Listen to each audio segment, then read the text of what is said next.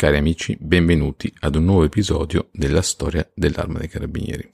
Se volete scoprire la storia dei carabinieri e con questa chiave di lettura la storia d'Italia, siete nel posto giusto. Nello scorso episodio abbiamo parlato delle prime uniformi dei carabinieri. Oggi invece parleremo di alcune curiosità nei primi anni di vita dei carabinieri reali.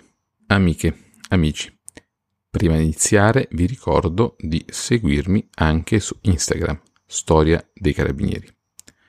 Bene, di cosa si tratta? Nell'immaginario collettivo il carabiniere è raffigurato in coppia sempre di pattuglia, una volta a suo tempo magari in una strada exurbana, una volta a piedi o a cavallo, no? Ora a bordo di un'autovettura impegnato nel suo servizio ordinario. In realtà, con l'episodio di oggi, voglio portare la vostra attenzione su brevi questioni in grado di darvi un'idea sommaria dei differenti compiti di quegli anni di quei primi anni di vita del corpo dei carabinieri reali nel Regno di Sardegna. Dunque immagino vi domandiate, ma allora i carabinieri non facevano solamente il servizio di pattuglia? No, la risposta è no. Una delle caratteristiche di questa speciale organizzazione è la versatilità e la flessibilità di impiego in diversi compiti, talvolta lontani gli uni dagli altri sulla base della situazione locale e degli eventi che accadevano. Dunque parleremo di polizia stradale, Parleremo di corpi militari con funzioni simili a quelle dei carabinieri, del contrasto ai gabellatori e vi spiegherò poi cos'è, e qualche altra curiosità.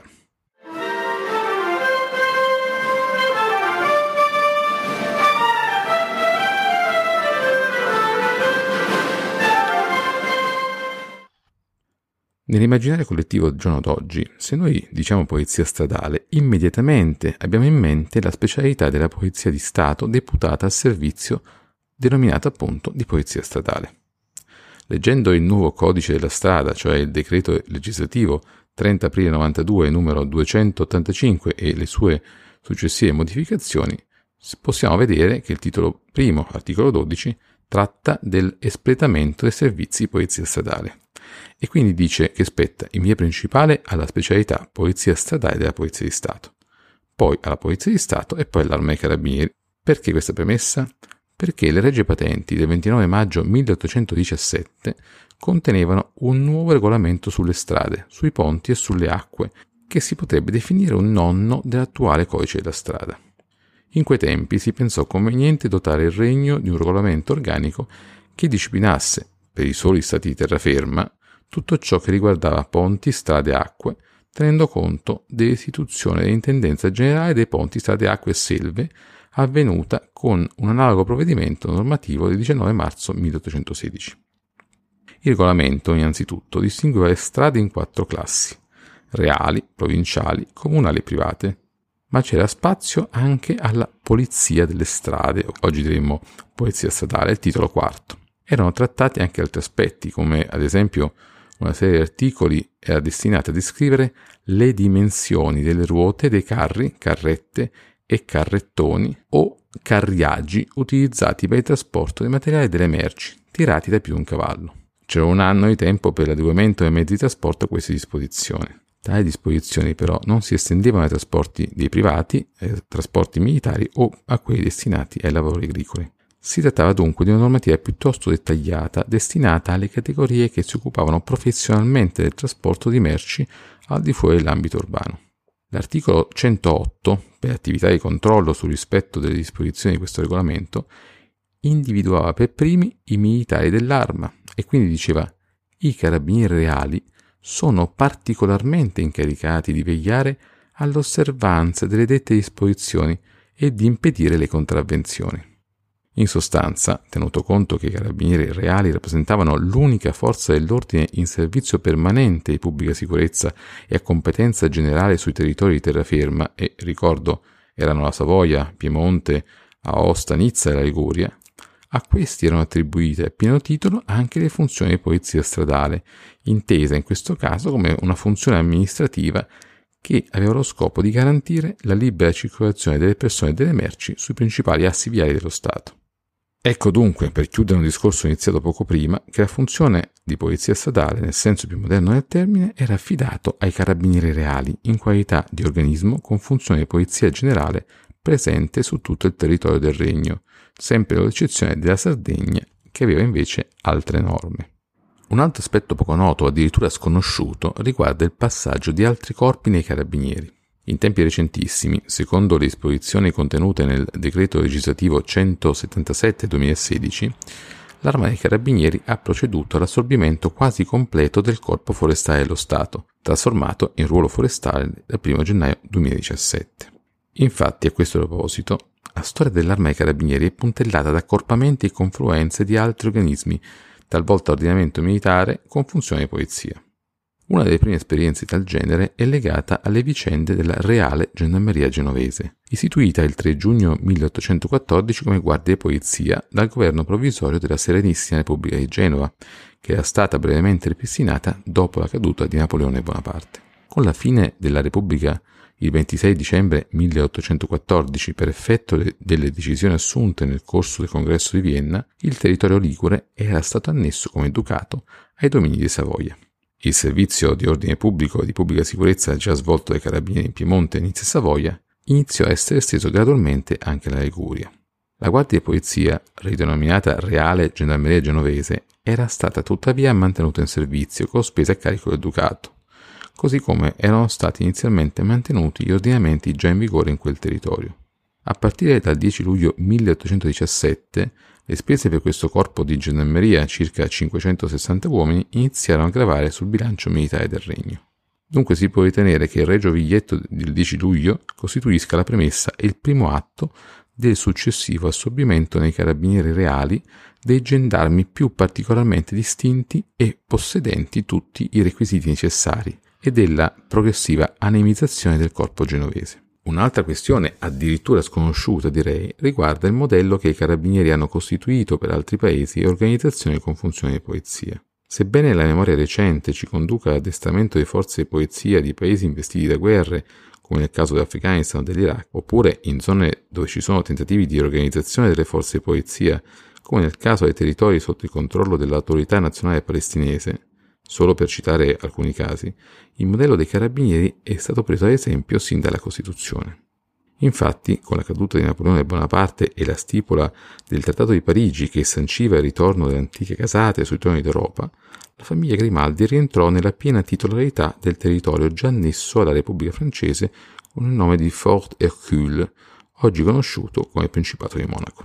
In realtà, il territorio dell'epoca, oltre all'abitato del Contato di Monaco, si estendeva anche a Roccabruna e Mentone. Per proteggerlo dalle mire espansionistiche francesi, il piccolo principato era stato posto sotto la tutela del Regno di Sardegna, che già controllava Nizza ad ovest del principato e che era riuscita ad ampliare i suoi stati di terraferma con l'acquisizione del Ducato di Genova a est di Mentone. Si rese così necessario procedere alla stipula di una convenzione tra i due stati. L'accordo fu sottoscritto l'11 novembre 1817 Onorato V, Gabriele Onorato Grimaldi, principe di Monaco, reggente per il padre Onorato IV, avrebbe assunto il comando di una piccola guarnigione militare mantenuta nel Principato a spese di Savoia. Il trattato, all'articolo 8, prevedeva anche l'istituzione di un posto di carabiniere Garavano, oggi Garavan, quartiere di Mentone, a poche centinaia di metri dal valico ai confini del ponte San Ludovico, nel comune di Ventimiglia per mantenervi la polizia e assicurare l'esecuzione delle leggi specialmente sanitarie e garantire l'azione di contrasto al fenomeno del contrabbando. L'8 dicembre 1817 lo stesso Onorato V dispose l'istituzione del Corpo dei Carabinieri nel Principato di Monaco, dando così vita ad una forza dell'ordine a competenza generale della quale i Carabinieri del Regno di Sardegna rappresentavano il modello fin anche nel nome.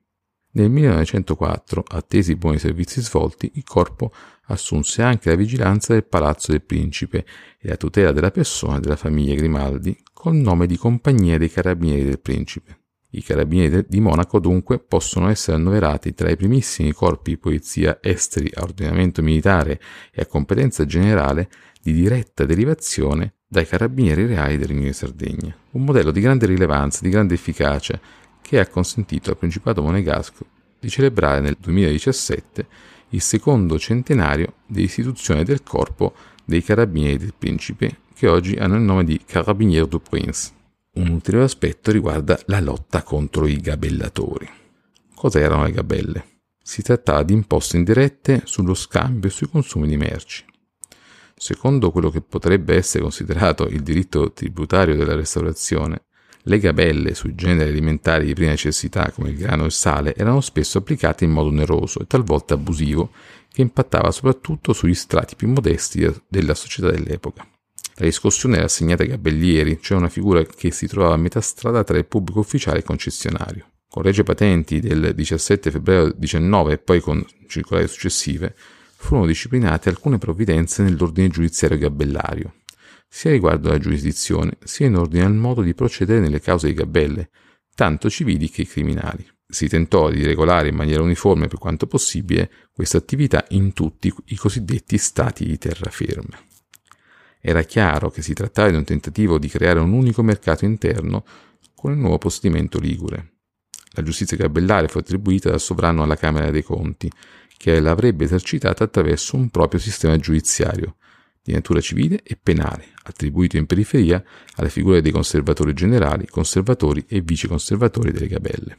Gli interventi di controllo e repressione dei traffici furono assegnati sia agli impiegati delle gabelle e ai preposti delle dogane, ovvero delle figure che principalmente avevano una competenza tecnica in materia, sia ai carabinieri reali in via principale e poi in maniera successiva anche ai cacciatori della regione reale leggera che avrebbero potuto esercitare un'azione nel caso di violazione di carattere penale. Sarebbe stato onere degli accettatori, a prescindere che fossero stati militari come nel caso dei carabinieri e poi dei cacciatori, o civili come impiegati e preposti delle dogane, provvedere alla redazione non verbale. Per quanto riguardava però i carabinieri reali, si deve segnalare che tali verbali non avevano la medesima forza in giudizio di quelli stilati nel corso di attività di indagine condotte dall'arma. Infatti, tutti gli accertamenti, quelli dei carabinieri inclusi, dovevano essere sottoposti ad asseverazione con giuramento davanti ai conservatori nel termine massimo di due giorni, termine di 24 ore nel caso di arresto di contrabbandieri. Solamente l'asseverazione avrebbe dato efficacia ai documenti. Tale procedura era diversa da quella ordinaria di diritto criminale in uso nel regno dell'epoca. Ancora una volta si può comprendere il ruolo complesso che i carabinieri dovevano assolvere nel corso dello svolgimento del servizio istituto.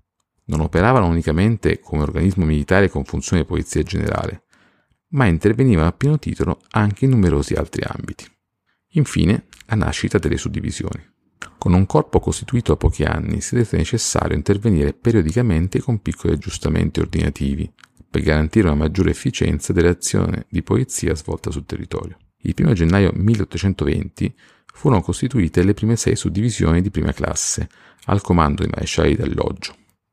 Le suddivisioni, che erano state già istituite con una regia determinazione del 10 dicembre 1819, potevano essere rette solamente ai marescialli d'alloggio, attribuendo a questi un'azione di controllo e di coordinamento di alcune stazioni poste alle loro dirette dipendenze. Infatti, sino a quel momento, l'arma era organizzata su un comando di corpo da cui dipendevano le divisioni, che possiamo paragonare agli attuali comandi provinciali, e queste divisioni coordinavano a loro volta le compagnie, che potremmo definire comandi infraprovinciali. Alle dipendenze di queste ultime si trovavano sia le luogotenenze al comando del luogotenente, cioè l'odierno grado di tenente, che avevano un numero variabile di stazioni dipendenti, sia dipendevano dalle compagnie anche direttamente alcune stazioni, in genere quella nel capoluogo e nelle immediate vicinanze. Questo sistema non consentiva tuttavia un'attenta azione di controllo e di indirizzo da parte dei superiori, tenuto conto della complessità del territorio. Molte stazioni erano difficilmente raggiungibili, sia per difficoltà climatiche, in caso di consistenti precipitazioni nevose ad esempio, sia per la distanza che le separava dalle locotenenze. Dunque per necessità operative si ritenne opportuno costituire un ulteriore livello intermedio di controllo, denominato per l'appunto suddivisione.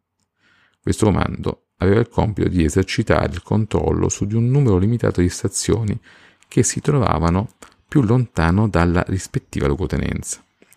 In ogni caso il maresciallo d'alloggio rispondeva direttamente al luogotenente comandante, che garantiva un'uniforme attività di controllo e di indirizzo. Come era giusto che fosse, i marescialli preposti a quei comandi avevano diritto a un incremento mensile di paga. Eccoci giunti alla fine. Si è trattata di una carrellata su alcune questioni di vario titolo che a mio avviso aiutano a capire come è nata e come si è trasformata una organizzazione complessa come l'Arma dei Carabinieri, e aiuta a capire anche i compiti che sono stati attribuiti a questa, nonché il modello che ha rappresentato per realtà vicine come nel caso del Principato di Monaco. Nel ringraziarvi di avermi seguito oggi, vi invito al nuovo episodio disponibile tra due settimane. Per la prossima puntata il tema è dedicato ai moti liberali del 1821 in Piemonte e alle conseguenze per i carabinieri reali. Dunque, a presto. Se vi è piaciuto l'episodio cliccate su cuoricino e condividete il link con chi volete.